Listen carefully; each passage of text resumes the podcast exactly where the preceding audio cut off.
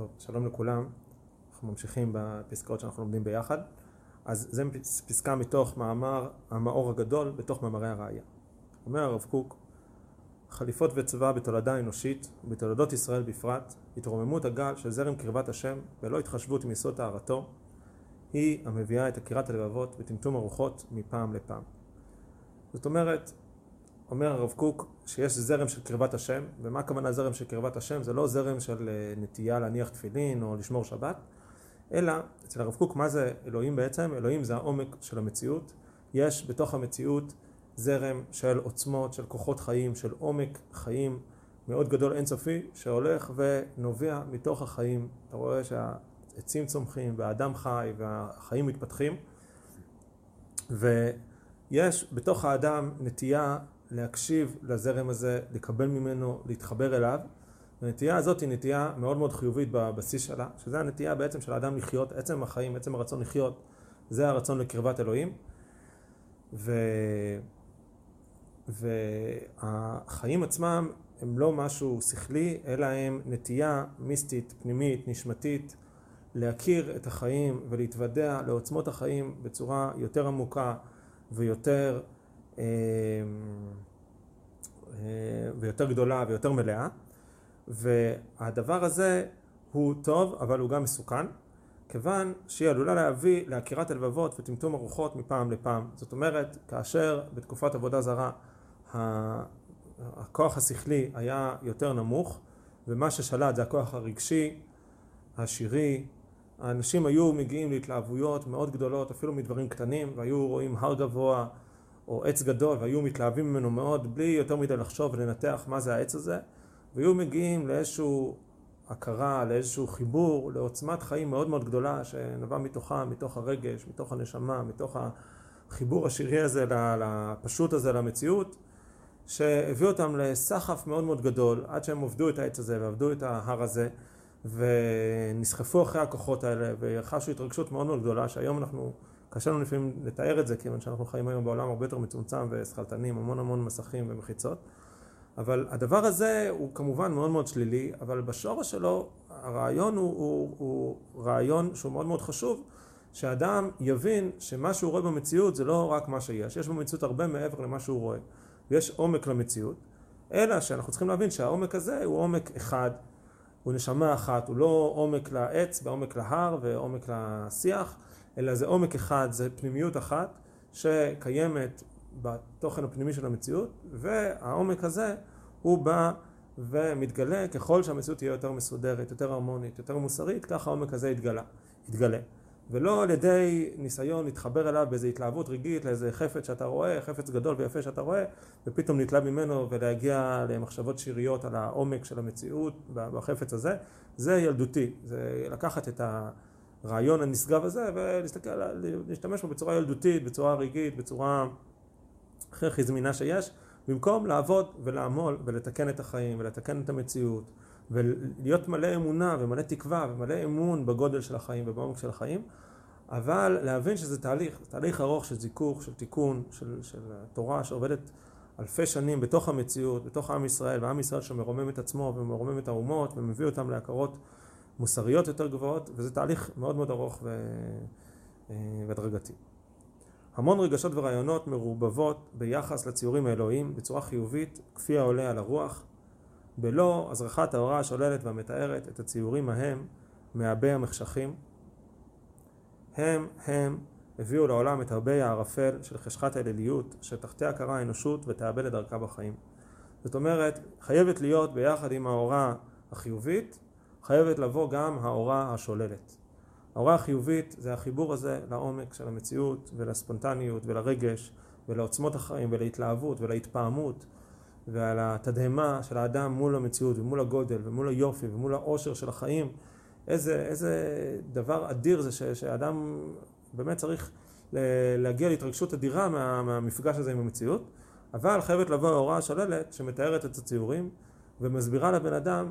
שיש פה מערך אחד, יש פה, זה לא עכשיו כוח בודד, יש פה מערכת, מערכת שלמה של כוחות ויש איזונים ביניהם ויש אה, גם אה, צדדים חיוביים וצדדים שליליים, ויש פה איזושהי הרמוניה, ויש פה איזשהו זרם, ויש פה איזשהו מבנה גדול, כן? זה כמו אדם שמסתכל על עצמו ועכשיו הוא קם בבוקר שמח, אז הוא בטוח שהוא עכשיו כל החיים שלו יהיה שמח. לא, תדע, תדע שאתה תהיה שמח, ומחר אתה תהיה עצוב, ומחרתיים אתה תהיה אה, כועס, ואתה צריך לעבוד על המידות שלך, ולתקן, ולאט לאט לזכך את האישיות שלך, ולהגיע למצב של השמחה תלך ותתגבר. אבל זה לא עכשיו התלהבות של רגע שיום אחד קמת שמח ואתה חושב שהגעת כבר לשלמות ואתה עכשיו אה, מלך העולם. יש תהליך של תיקון. אותו דבר, האדם שמגיע למפגש עם העושר של המציאות צריך להבין שיש פה מערכת של איזונים ותהליכים ו...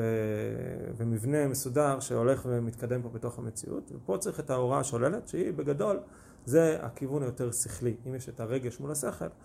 אז הכיוון הרגשי הוא הכיוון שמחבר את האדם לפנימיות ולהתלהבות ולהתפעמות. והכיוון השכלי זה הכיוון היותר ביקורתי, היותר מטהר, היותר מרחיק את הבן אדם, איזושהי הסתכלות מבחוץ, ביקורתית, רטרוספקטיבית, שהוא, שהוא מסתכל על דברים מבחוץ והוא מנתח אותם והוא שוקל אותם והוא רואה מה נכון, מה לא נכון, איפה, איפה צדקתי, איפה זה לא היה מדויק והוא יוצר לעצמו איזשהו מבנה יותר אמיתי של האמונה. לעומתם באו השוללים כבאי כוח טהרת המחשבה, עמלו ויגעו להרבות את השלילה, עד שנתרחקו מרחקים שאין להם סוף מכל השטח של הקשבת הרגש של קרבת השם. והתמודדה על ידם האנושות כנוד הקנה במים, אכולת ספקות ואין נחת. זאת אומרת, כאשר היה הגזמה לכיוון האלילי, לכיוון המתרגש, הסופג את עוצמת החיים, באה הגזמה לכיוון הנגדי של הביקורתיות, וזו הפילוסופיה של אריסטו אה, ויוון והפילוסופיה המודרנית, וההסתכלות השכלית, וגם במובן מסוים הדתות הנוצרות והאסלאם ש... ש... שהן מכילות אה, מבט מצומצם, ממונים מצומצם יותר, ובית שני שהיה בו את התורה שבעל פה שהיא נדחת פרטי, קישרת האדם לפרטי ההלכה ופחות לחיבור הספונטני העמוק, ובאים כוחות שוללים, אבל הכוחות האלו שהם צריכים לבוא ויש להם מקום, הם באו בצורה מוגזמת והם בעצם הרחיקו את הבן אדם, ההסתכלות הפילוסופית,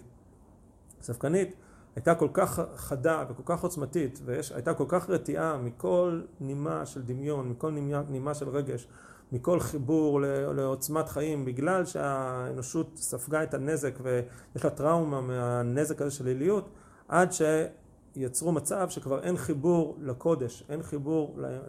לאלוהות במובן העמוק. יכול להיות שאנשים אומרים אלוהים, אלוהים, אלוהים, ומניחים תפילין ומתפללים, אבל אין להם באמת חיבור עמוק אל הקודש, חיבור לעומק של החיים, לעוצמה של החיים, לפנימיות, לעומק של המציאות, אין להם. וזה בא מתוך הכוחות השוללים, ולא סתם הפסקה הזאת היא מתוך מאמר המאור הגדול על הרמב"ם, כי באמת זה היה אחד מתפקידיו של הרמב"ם, אה, לפי הרב קוק, ליצור את האיזון הזה, ליצור את השלילה הזאת, כידוע תפיסת הרמב"ם הרציונליסטית יותר, שהיא באה בעצם לזכך, והרב קוק במקומות אחרים מדבר על זה שהחסידות והשבתאות עשתה את זה בצורה מקולקלת, והחסידות ותנועות של הקבלה, שהם באו לחזק את הצד הרגשי המיסטי אה, בתקופה יותר מאוחרת לקראת החזרה לארץ ישראל. והפרץ הנבעה של זרם קרבת אלוהים בלא זרם של טהרה העומד לעומתו ומזקק את ציגיו המתרבים על ידי נביקת רוח האדם וחוסר כישרונו להחזיק את ההשפעה הגדולה הזאת בטהרתה, הוא היה הגורם לכל אשר סבלנו מיצרא דעבודה זרה, בכל אותם ימים אשר לפף גם אותנו. זאת אומרת, השלילה הזאת היא מחויבת בגלל שהיא באה אחרי שלב מאוד מאוד קשה של זרם קרבת אלוהים שהיה בתקופת העבודה זרה, שזה היה קרבת אלוהים, אבל מעוותת, משובשת, גולמית מאוד, בלי זיכוך, ולכן חייב לבוא הזיכוך, כמו שהרמב"ם, לדוגמה, אה, נלחם בהגשמה, שההגשמה זה דוגמה לחיבור מאוד מאוד עוצמתי אל הקודש, חיבור מאוד עוצמתי לעומק של המציאות, לכוחות של המציאות, על זה שאדם מדמה אותם לאיזשהו אדם גדול, ש, שהוא יכול לדבר איתו ולשוחח איתו, וזה יוצר לאדם באמת חיבור אישי גדול אל, אל הקודש, אל המלאכים, אל הקדוש ברוך הוא. אבל זה לא מספיק מזוכח, וזה יוצר הרבה דמיונות, ויוצר פחד גדול, ויוצר קלקול מוסרי לפעמים, כיוון שאדם מנסה לשחד את האלוהים הזה, ו... ולתת מקום גם ליצרים שלו יחד עם האלוהים הזה, וזה לא ביחד עם תיקון מוסרי ותיקון חברתי גדול, ולכן חייב לבוא פה כוח של זיכוך וכוח של שלילה ושל שכלתנות מאוד מאוד גדולה. אשר על ידו גלינו מארצנו ונתרחקנו מעל אדמתנו, נתפזרנו בגויים ונעשינו ככלי עובד, ולכן צריך לבוא הרמב"ם ו, אה, ולדייק את הדברים, ובתקופתנו אנחנו צריכים, בבית שלישי, אז אם היה בית ראשון, היה באמת אז תקופה של עבודה זרה, בתקופה של השראת שכינה וגודל ונבואה, של הצד הזה המיסטי של קרבת אלוהים, זרם קרבת אלוהים, ובית שני היה את הזיכוך ואת השלילה ואת ההתרחקות, וכבר אין ארון קודש בתוך אה, בית המקדש, ואין את, ה, אה, את הנבואה וההשראה המיסטית, ויש אה, התעסקות בפרטי פרטים של ההלכה עד הנקודה הכי הכי קטנה,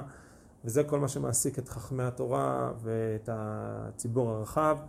ויש פחד מאוד גדול מכל עלייה של מיסטיקה, אז בבית השלישי צריך לבוא ולחזור חזרה הזרם של קרבת אלוהים, הזרם השירי, המיסטי, הפנימי, אחרי שאנחנו נסיים את הבנייה של הגוף הלאומי של עם ישראל, את העוצמות החומריות, שהן גם בעצם קשורות לזה, זאת אומרת ברגע שהנטייה המיסטית הפנימית מתגברת, אז קודם כל מה שמתגבר זה הבנייה החומרית, שצריכים גוף לדבר הזה, צריכים צריכים גוף לאומי שיכיל את העוצמות הרוחניות האדירות האלה, צריכים גוף מאוד מאוד חזק ועוצמתי. ולכן קודם כל נבנות, נבנה הצד החומרי והגוף הלאומי, התרבותי, הכלכלי, החברתי של האומה, ועל גביו יבוא מחדש הזרם של קרבת אלוהים, אבל הפעם בצורה מתוקנת, בצורה מאוזנת, מתוך האידיאלים אלוהים, מתוך בנייה של עולם מוסרי, של עולם תקין, של, של חברה, של יושר, של מוסר, והבנה שיש לנו חיבור לאינסוף, יש לנו חיבור לעומק של המציאות, יש לנו חיבור לעוצמות אדירות, אלוהיות, בלתי נכלות, אבל זה לא משהו מיסטי, דמיוני, אה, מנותק, אלא זה יבוא, זה בא אך ורק מתוך בנייה של גוף חזק, מוסרי, הרמוני, אחדותי, שכל המציאות היא אחדותית, שכל עם ישראל הוא אחדותי, שיש צדק ויש יושר ויש אכפתיות של אחד לשני ויש אהבת חינם, ואז בתוכם יכול לבוא ולחול אותם עוצמות, כמו שאדם לא יכול אה, לצפות שהוא יאכל כל יום ג'אנק פוד והוא כל היום מדבר אה, שנאה ולשון הרע וישנא אנשים ויהיה בלחץ ומתח ובמצב רוחני מאוד מאוד ירוד ויצפה שהוא יגיע עכשיו לכתיבת שירה ולהשראה רוחנית ולהשגות פילוסופיות. זה לא יקרה, זה חייב, חייב הכל, הכל חייב להיות מתואם וחייב לבוא גוף ונפש בריאה ומוסרית ותקינה שעל גביה תבוא ההשראה הפנימית אם ניתן עוד נקודה בדבר הזה, אז אפשר לראות שיש את אמ, חטא העגל, שבה היה איזשהו זרם של קרבת אלוהים ורצון להגיע לקרבת אלוהים מיידית על ידי העגל, שוב, בצורה משובשת, בצורה לא תקינה, ולאחר מכן באה התגובה הנגדית השוללת של חטא המרגלים, שבה הם לא רוצים להיכנס לארץ, הם רוצים להישאר במדבר, באיזשהו מצב מופשט של עיסוק בתורה הרוחנית, ולא מוכנים להיכנס לארץ, ולא רוצים להביא את עוצמות החיים לידי ביטוי, ולהביא לידי ביטוי את התוכן של הקודש בתוך העולם, אלא רוצים להישאר במדבר. אז זה בדיוק המטוטלת הזאת ש, שנעה מכיוון לכיוון, וש, וכל אמ, הקצנה לאחד, הצד, לאחד הצדדים היא לא נכונה והיא לא בריאה. לכן הרעיון זה הרמב"ם, ליצור את האיזון שהרמב"ם מצד אחד הוא כותב את אה, מורה נבוכים ואת אה, אה, את האיזון המאוד מאוד גדול ומצד שני גם את משנה תורה ויש לו יחס לרוח ויחס לפרטי ההלכה, יחס לאמונה ויחס לפרטי ההלכה והוא יוצר איזשהו איזון שבא לאזן באמת וליצור הסתכלות מתוקנת של כל העניין הזה, של כל העניין האמוני. יופי, אז נעצור פה ונמשיך בעזרת השם לפסקאות הבאות.